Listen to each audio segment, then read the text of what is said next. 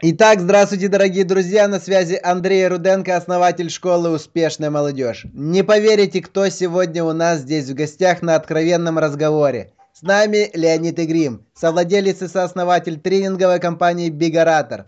Он прошел путь от полного неудачника в теме публичных выступлений до профессионального оратора с доходом от 500 до 3000 долларов за выступление. Он бронзовый призер профессиональных дебатов чемпионата по ораторскому искусству по Северо-Кавказскому федеральному округу. И он лицензированный тренер Московского университета риторики и ораторского мастерства. Здравствуй, Леонид! Привет, Андрей. Спасибо, что представил меня.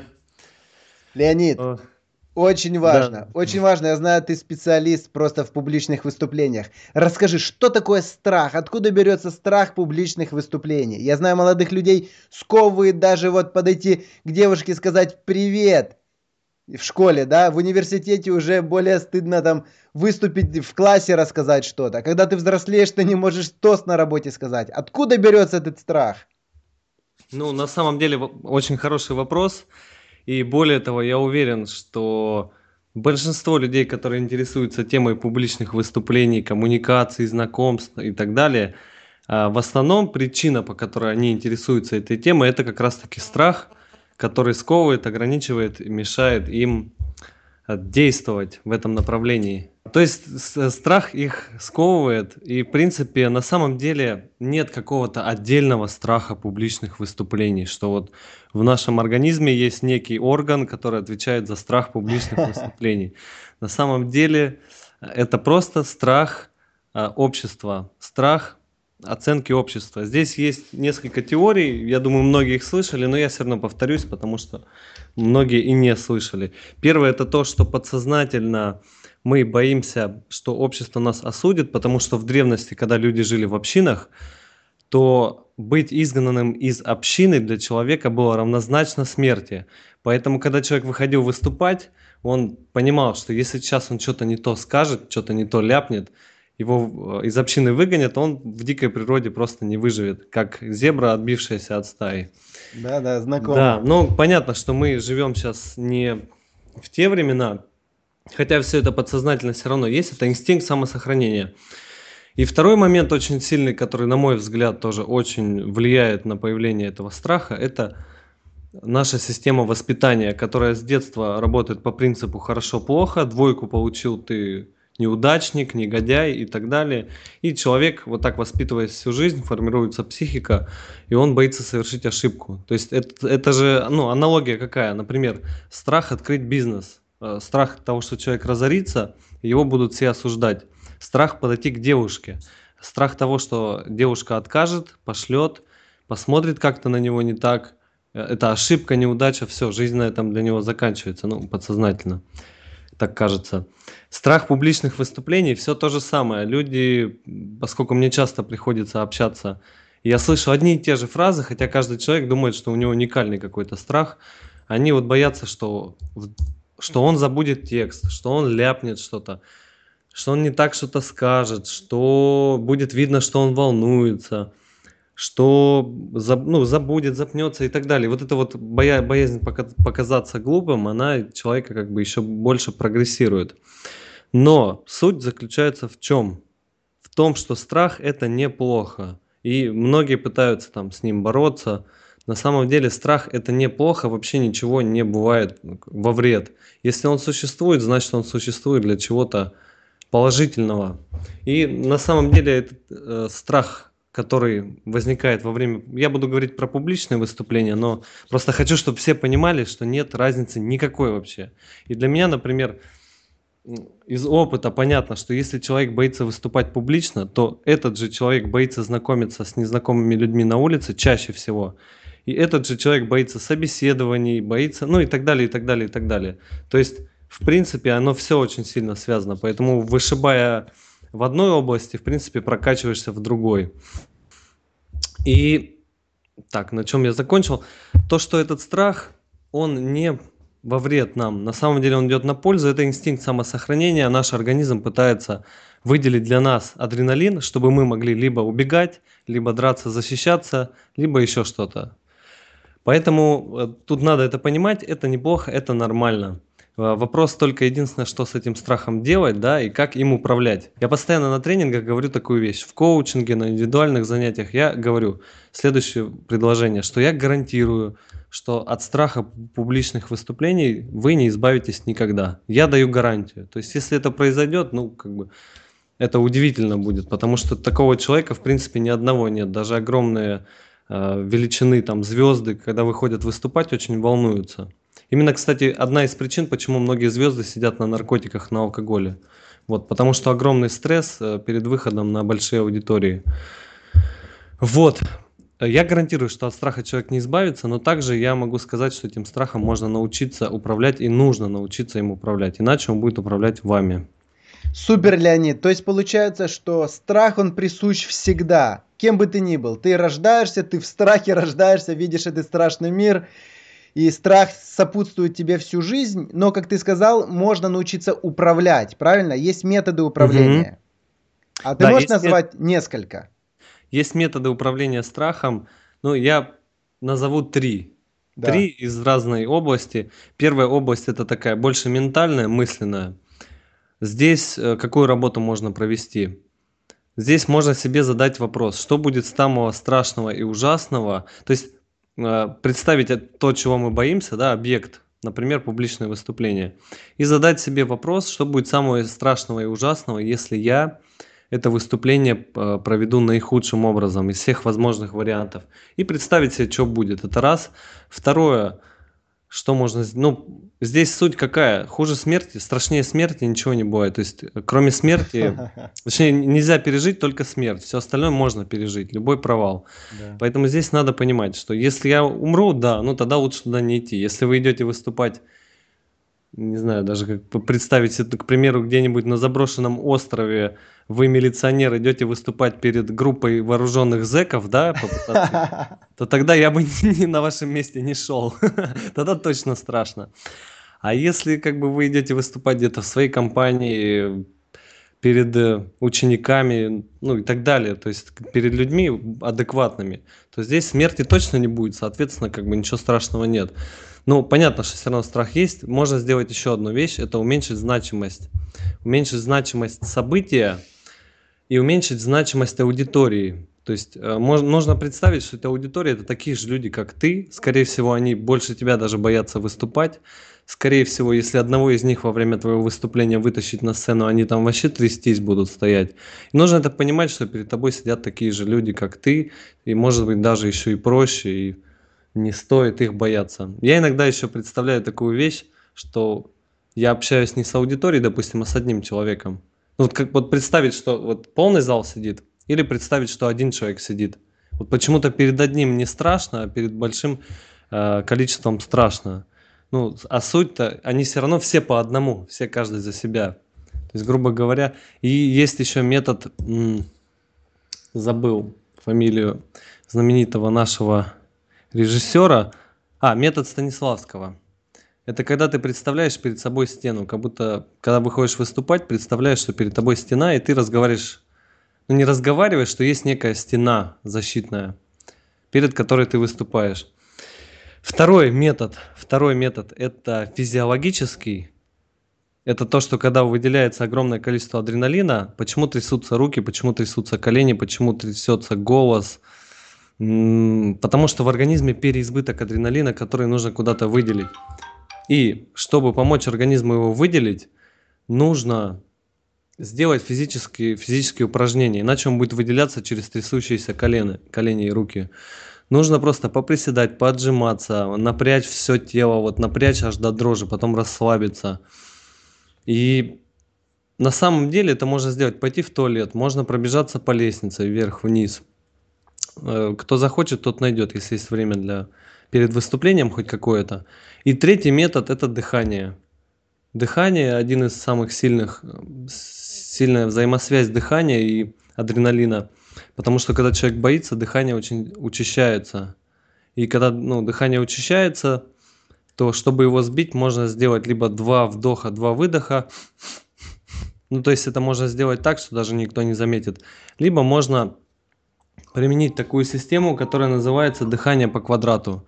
Это когда вы на 4 секунды делаете вдох, на 4 секунды задержку дыхания, на 4 секунды выдох, на 4 секунды задержка на выдохе. Таким образом, вы, во-первых, концентрируетесь не на своем страхе, а на дыхании, то есть переключаете внимание. Во-вторых, вы нормализуете дыхание организма, и через дыхание все остальное тоже выравнивается. Это вот таких вот три способа основных, которые можно использовать. Спасибо, Леонид. То есть нужно представить перед собой стену, пару раз поупражняться, сделать физические, э, физическую нагрузку, и, в общем, все пойдет как по маслу. Ну, не совсем, сразу скажу. Нет волшебной таблетки, но я могу сказать, что так будет в разы легче. То есть угу. человеку станет в разы легче, особенно если он в этом попрактикуется. И со временем это войдет в привычку, может быть даже в подсознательную. Здесь еще я такую вещь говорю, ну повторюсь, на прошлом вебинаре об этом говорил, то, что нужно выступать как будто. То есть люди не знают, что у тебя внутри происходит, поэтому нужно выступать как будто ты не боишься. И тогда не будет никакой разницы. Боишься нет, такой, да? снаружи будет, да. Плюс наш организм, он, э, когда мы представляем, он подстраивается. Когда мы представляем какое-то состояние, организм играет, подстраивается под это состояние и реально входит в него. Состояние уверенности, например. Угу. Вот что такое уверенность и где можно ее взять? Что такое уверенность в себе? Хороший вопрос. Более того, те, кто нас слушает, вот я хочу сейчас вам задать на секунду задумайтесь или можете нажать даже на паузу и подумайте, что такое уверенность в себе? Что такое уверенность в себе, по вашему мнению? И реально здесь нужно свести понятия, да, потому что для многих уверенность в себе это абсолютно раз, из разных понятий складывается. У меня, например, одно из предположений есть такое, что уверенный в себе человек это не тот, который смелый, да, вот он выходит такой весь, у него четкий взгляд, такой громкий голос – да, это в принципе признаки уверенного человека. Но одно из моих мнений, то, что уверенный в себе человек, это человек, который верит в себя. Который верит в себя, который верит в то, что он говорит, то, что он делает что-то ценное и так далее. Вот это уверенный в себе человек. То есть можно иногда увидеть э, человека, который со стороны не выглядит как уверенный. То есть он может быть сутулый, у него может быть какой-то там немножко потупленный взгляд, но он очень сильно верит в себя и в свое дело. И тогда как бы он за, за, заражает других людей, то есть он зажигает их этим, и они идут за ним, несмотря на то, что по всем остальным признакам он не очень-то уверен. Ну и вторая сторона, это как раз-таки более явная, это э, физическое проявление уверенности в себе. Я могу просто сказать, как проявляется физически уверенность во время публичного выступления как хороший пример. Да, да. Первое – это у человека опущены, расслаблены плечи. Если понаблюдать за человеком, который волнуется, у него плечи чуть-чуть приподняты, он как бы поджимает голову, потому что подсознательно пытается занять как можно меньше места в пространстве, чтобы не получить по голове палкой, кирпичом. Но это инстинкт самосохранения. То есть расслабить, через силу можно даже опустить плечи. Вот расслабленные плечи, спокойные, может быть даже чуть-чуть замедленные движения, такие как у Джеймс Бонда, если посмотрите фильмы. А, взгляд направленный в глаза, не поверх голов, не в пол, не в потолок. Взгляд направлен в глаза. Голос. Голос тоже спокойный, не торопливый, не тараторит, без вот этих вот очень быстрых окончаний. Ну, то есть э, когда человек волнуется, он наоборот от противного, да, то есть он постарается быстрее закончить, быстрее убежать, поэтому очень быстро тараторит, никаких у него нет ни пауз, ничего. Поэтому признаки уверенности, когда вы говорите спокойно, когда у вас есть паузы, а, голос, громкость. Громкость голоса наверняка накрывающая аудиторию. То есть человек говорит даже громче, чем необходимо для этой аудитории. И на самом деле э, голос очень сильно тоже влияет на влияет на ощущения. То есть, вот представьте себе, например, сейчас, что вы сидите в аудитории, заходит зал, огромный, огромный такой качок, у него налитые просто такие мясом бицепсы, ноги, он даже не может сильно поворачиваться, ну просто огромный мутант, реально, огромная шея, такой грозный, грозный взгляд, из-под лобья такой наморщиненный шрам через все лицо, заходит такой, становится и говорит, Ну что, ребята, тренируемся? Сразу какое у вас впечатление? Ну, диссонанс такой возникнет. Ну, или наоборот, заходит маленький, я просто помню, такого у нас был офицер, маленький такой, щупленький. Ну, вот заходит и говорит, так, ребята, здравствуйте, сегодня тема нашей лекции. Ну, и как бы реально человек... Парадокс. Да, голос, ты смотришь на него вроде маленький, но что-то как-то это уверенным кажется в себе. Поэтому, э, кстати, что касается голоса, над ним можно работать, его можно тренировать, прокачивать. Есть такое понятие, как природный голос. Я в свое время очень сильно тоже работал над этим, до сих пор работаю. Проблемы были сильные с голосом, не слышно было. То есть голос, следующее, это передвижение. Этот человек э, перемещается по аудитории, он не стоит на месте, и он перемещается в сторону аудитории. То есть он двигается к людям. Это как раз-таки подсознательно показывает, что он их не боится. А человек, который боится, вы можете обратить внимание, он подсознательно иногда даже делает такие полушажочки назад, пятится. Тело подато назад. А когда человек наклонен вперед, он идет смело в аудиторию. Следующее. Жесты. Жесты широкие, выше уровня груди. Это во время публичного выступления. И максимально широкие. Амплитуда ну, все должно быть в меру, конечно, но жесты шире, чем при обычном общении, они больше, они более размашистые и открытые. Руки открытые, жесты открытые. А, следующее, следующее, следующее. Ну, если взять еще такой подконтекст, этот человек не боится вопросов. Он говорит, ваши вопросы, я слушаю, и смотрит, причем в аудиторию ждет. То есть он э, задает вопросы, например, не с тем, что ну спросите меня теперь, пожалуйста, а он говорит, ваши вопросы, я вас слушаю. И mm-hmm. смотрит так, как руководитель, даже если он перед руководителями выступает. Вот. Э, вот такой вопрос. Угу. Как сделать, чтобы люди сами захотели с тобой общаться? Вот ты задаешь вопрос, а они хотят, ну, вообще не общаются. Или, допустим, тебе страшно подойти. Как сделать так, чтобы человек сам подошел и захотел с тобой общаться? Чтобы он, видя тебя, сразу же загорался, подбегал, расспрашивал тебя. Вот. Хор- хороший вопрос, такой развернутый. Здесь я могу на него ответить в двух частях. Первое, вот ты сказал, что ты идешь, грубо говоря, по улице, да, или где-то ты находишься на каком-то мероприятии, и чтобы тебе люди сами подходили, да. Но у нас люди достаточно закомплексованные, к сожалению, хотя многие сейчас над этим работают, чтобы самим подойти, здесь лучше самому. Но какой момент? Э, во-первых, вот сейчас опять же, все через примеры.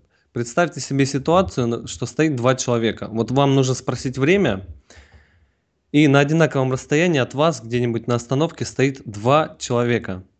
У одного губы вот так, как у бульдога, вниз, взгляд такой из-под лобья. Он стоит, у него нос такой заморщиненный, скулы такие напряженные, Весь он такой напряженный, тяжело так дышит. И такой взгляд из-под лобия. И второй человек стоит, руки открыты. А, и у первого еще руки скрещены на груди, ноги скрещены. И он вот такой весь закрытый стоит. И второй человек, наоборот, открытый, улыбается, на всех смотрит приветливо таким взглядом. Как у него псих, небольш... да? небольшая улыбка. Небольшая улыбка. Э, психи, конечно, то есть, да, есть некое представление в обществе, что это псих, но если улыбка будет умеренная, то... Хотя я хожу иногда, улыбаюсь прям во, во все 36 зубов. Ну, мне, как бы, если честно, все равно, кто что думает. Но суть в том, что если человек открытый, улыбается, он позитивно настроен, он положительный такой, у него не скрещены руки, вот он открытый стоит, то уже больше к нему хочется подойти. Следующий момент – это все-таки стиль. То есть, если человек одет как-то интересно, если он подходит к э, выбору, например, одежды или своего стиля, вот чтобы быть как неким брендом, то тогда тоже с таким человеком хочется общаться. Но это такие все равно не, несколько общие моменты. Вот сейчас я хочу задеть более глубокие вопросы, которые мне, например, тоже часто задают есть такой момент, то, что очень важно, очень сильно на тебя влияет окружение. И очень хорошо окружать себя активными, позитивными людьми, бизнесменами, и так, предпринимателями и так далее. И вот мне часто задают, где найти предпринимателей, как с ними познакомиться, как сделать так, чтобы они захотели с тобой общаться. И первый вопрос, который я задаю в ответ, я спрашиваю, а какую ценность вы для них представляете, чтобы они захотели с вами общаться? Какую ценность вы для них представляете, чтобы они захотели с вами? С чего вдруг они будут с вами общаться? Ну, то есть нужно представлять из себя какую-то ценность. Каким образом это может быть? Во-первых, это, это означает то, что вы не жалуетесь. Вот я делю людей на два типа. Человек-фонтан и человек-воронка. То есть человек-воронка это тот, который поглощает энергию. Он все время жалуется, он ноет, у него все плохо, он все, он, он все время что-то просит у других. Он спрашивает, дайте мне это, а помоги мне в этом. То есть он все время на себя все тянет. И, и есть человек-фонтан. Человек-фонтан это наоборот, человек, который постоянно пытается делиться, делиться знаниями, делиться какими-то позитивными вещами. Он э, одаряет людей комплиментами искренними, то есть он искренне радуется за других. Он отдает, то есть если так в общем сказать, он больше отдает на отдачу. Вот к таким людям, вот даже сами сейчас подумайте, с кем больше хочется общаться, с нытиком или с человеком, который позитивный, который все время чем-то интересным делится, что-то полезное рассказывает по вашей теме. Я думаю, здесь это риторический вопрос, тут даже понятно сразу, что хочется общаться с позитивным человеком, с человеком, который в избытке, мышление изобилия. То есть если вы а, Представляете из себя вот такого человека, который фонтанирует, который постоянно делится, который на позитиве, то к вам будут тянуться люди, они будут сами искать с вами возможности общаться, вам более того даже может быть придется прятаться от них. А если вы будете нейтраль, нейтралитет, например, или воронка, ну, с вами не особо будет охотно общаться. Поэтому здесь ответственность лично на человеке на самом деле. Я вот только что услышал, что ты сказал что-то про мышление изобилия. Вот что это такое и почему это важно для жизни? Угу. На самом деле это один из наиважнейших в жизни вопросов, на мой взгляд.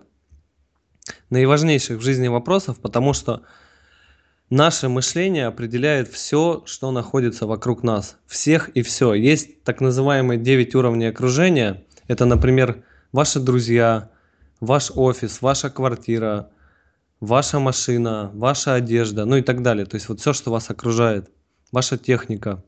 И вот все, что вас окружает, очень сильно связано с вашим мышлением. И особенно доход, и особенно тянутся к вам люди или нет. И смысл тут такой, что существует два типа мышления. Очень сильно это связано с тем, о чем я говорил до этого. Первое – это мышление дефицита, и второе мышление изобилия. Что такое мышление дефицита? И, к сожалению, в мышлении дефицита живет большинство людей. Это когда человек думает только о себе. Он думает о том, как поглощать. Э, эти люди халявщики, как правило, они ищут все на халяву, все бесплатно, везде где-то скачать эти, у, у этих людей нормальным считается где-то что-то своровать, стащить, кого-то надурить, кого-то обмануть. Они, например, если занимаются бизнесом, они думают не о том, как создать ценность, а о том, как побольше с людей содрать. Если они общаются с кем-то, то они ищут выгоду свою, то есть они думают, как бы вот с этим человеком, что бы ему такое сказать, если вот этот человек выгоден для меня, да, как бы ему что такое сказать, чтобы он захотел со мной общаться. То есть они везде ищут свою выгоду, везде э, вот только хапать на себя, на себя чисто. И есть мышление изобилия. Мышление изобилия это когда человек старается больше делиться. То есть он наоборот думает, если он создает бизнес, он думает о том, как создать мега ценность для людей, как сделать ну, настолько клевое такое продукт или услугу, которую он бы даже ну, своей маме порекомендовал.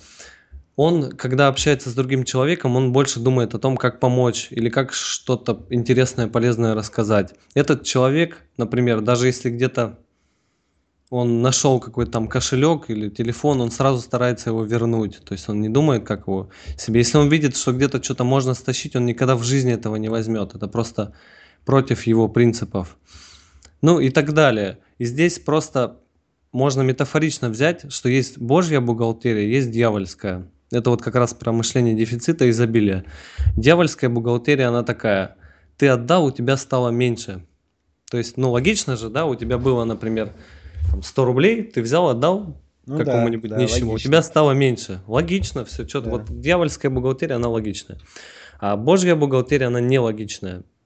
Ты отдал, и вроде как кажется, что у тебя стало меньше. но на самом деле у тебя стало больше.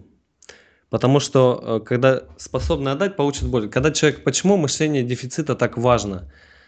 Это не какой-то метод альтруистичности и так далее. Это на самом деле, вот я стараюсь мыслить мышлением изобилия из личной выгоды. Честно. Ну, потому что это выгодно на самом деле. Выгодно быть честным. Угу. Выгодно больше делиться, выгодно больше отдавать, потому что у тебя больше становится. Миллион раз убеждался в том, что возвращается многократно. И особенно в те моменты, когда э, что-то вот у тебя есть, да, такое, и ты можешь поделиться, а можешь зажать. И когда ты себя преодолеваешь и делишься, у да. тебя прям тут же на следующий день. Это касается всего, ну, возвращается многократно. Это касается денег, это касается идей, это касается знаний. Я вот сейчас наблюдаю такую картину, что мне мои ученики, которым, ну, где-то там тренинг у меня прошли, я ну, старался с ними максимально чем-то поделиться и во время тренинга, и после. Они мне сейчас при, в, присылают различные книги, присылают различные, ну, интересные всякие вещи. Я, я у них учусь теперь. То есть они реально присылают такие иногда полезные штуки, что я думаю, блин, я бы этого вообще никогда не узнал, если бы не они. И это касается всего. То есть мышление изобилия, оно очень выгодное по жизни. И здесь э, обратите просто внимание на людей с мышлением изобилия. Как они живут, на чем они ездят, сколько они зарабатывают. Вот как раз таки так, такие люди больше всего имеют плодов по жизни. Это если совсем в двух словах. Про мышление изобилия дефицита. Супер. Скажи, а вот а, понятие лень, да, как само по себе, оно мешает человеку выйти публично выступать, раскрыть свой талант, свой дар. Угу. Но здесь, опять же, нужно свести понятие, да, что такое лень. Но, в принципе, у всех, у большинства людей под ленью подразумевается примерно одно и то же. Это когда у тебя есть э, вариант делать или не делать, и ты по-любому не сделаешь, если есть вариант не делать. На самом деле, по моему мнению, лени не существует лени не существует, по крайней мере, того понятия, э, под которым большинство людей это подразумевает. Угу. То есть я считаю, что это защита от дурака, так называемая защита от дурака. То есть если вам лень что-то делать, реально лень, реально вы откладываете, то скорее всего вы этого не хотите делать и вам это не нужно. Скорее всего. Еще один момент. Ну, то есть это один вариант. И второй вариант, что это ваша зона комфорта.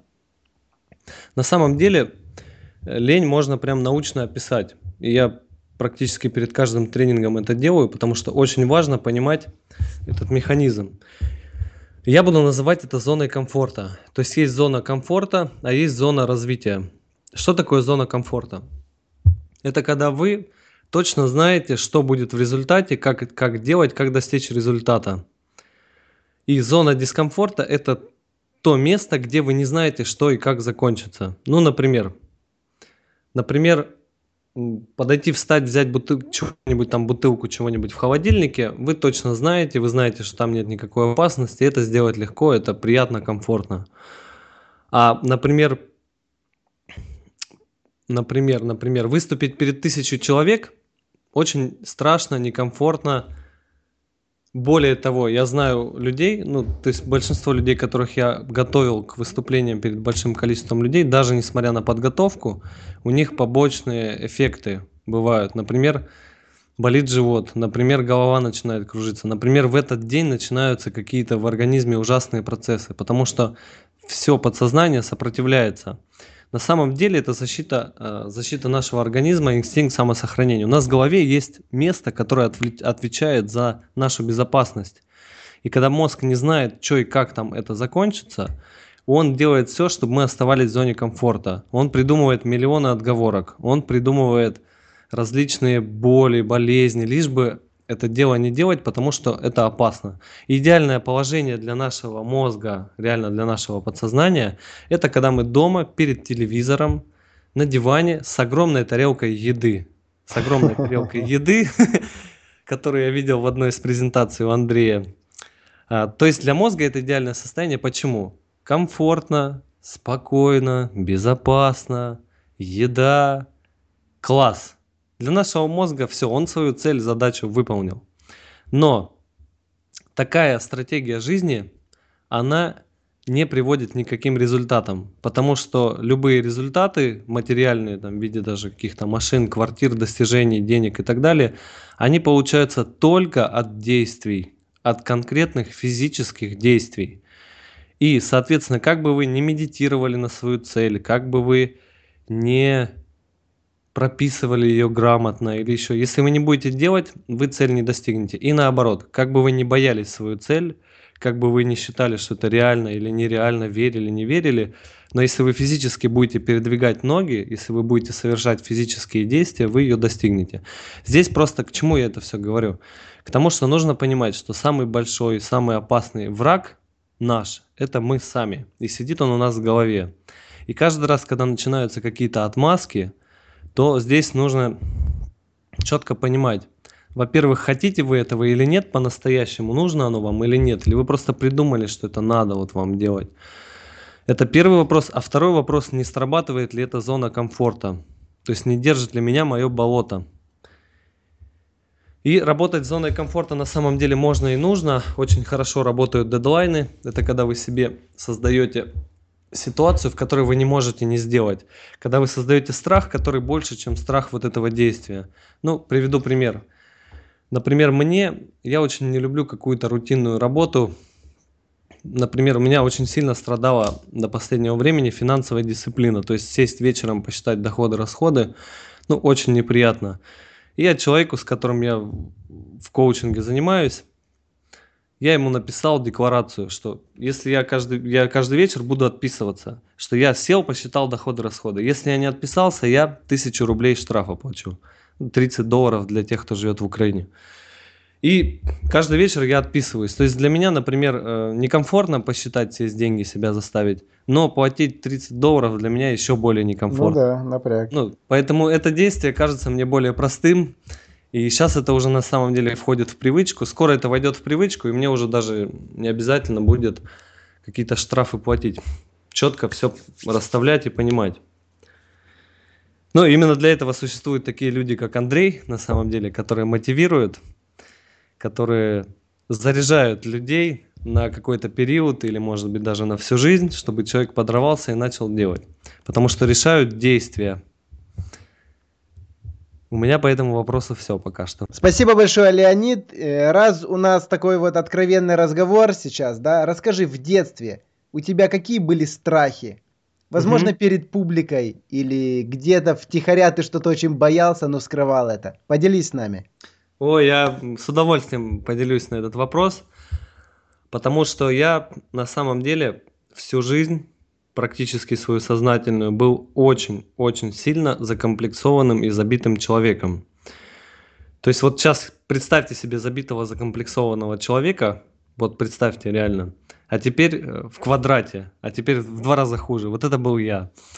И э, не знаю, с чем это связано, может быть, с детства, может быть, как-то, не знаю, с чем, с психологией. То есть есть такое понятие, как интроверт. Это человек, который замкнутый в себе. Я вот таким вот рос, на самом деле, всю жизнь. Э, тихий, забитый, никогда нигде ничего там не выделялся. И так далее. Пока я не попал в военную систему, э, Питер я поехал учиться в Нахимовское училище. Там уже сама жизнь меня начала учить конкретно. Там уже потихоньку началось мое развитие. То есть я очень сильно боялся, сейчас буду прям перечислять, выразить свое мнение в компании из трех человек, даже когда общаемся.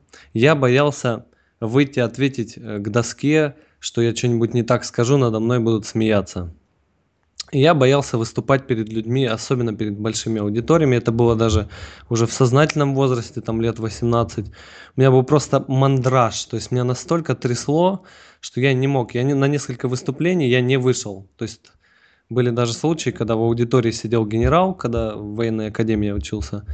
Сидел генерал, я готовил там это выступление на, на конференции, и я просто не смог встать и выйти. Ну, не смог просто встать. И один из случаев, тоже сильнейших, которых меня уже толкнул реально к развитию, это когда я на день рождения своей мамы не смог стать тост, э, встать, сказать тост перед людьми, которых я знал. Там сидело буквально 12 человек, которые все мне были знакомы с детства. Еще это, не, это на самом деле не все. Э, очень сильный страх у меня был знакомство с девушками. Очень сильный страх. И когда я, например, перестал употреблять алкоголь, а алкоголь чаще всего молодые люди пьют из-за комплексов, то я алкоголь перестал употреблять и не употребляю, не собираюсь до конца жизни, а комплексы остались. И вот тогда я их стал отрабатывать. Сейчас это, конечно, абсолютно никакой проблемы из себя не представляет.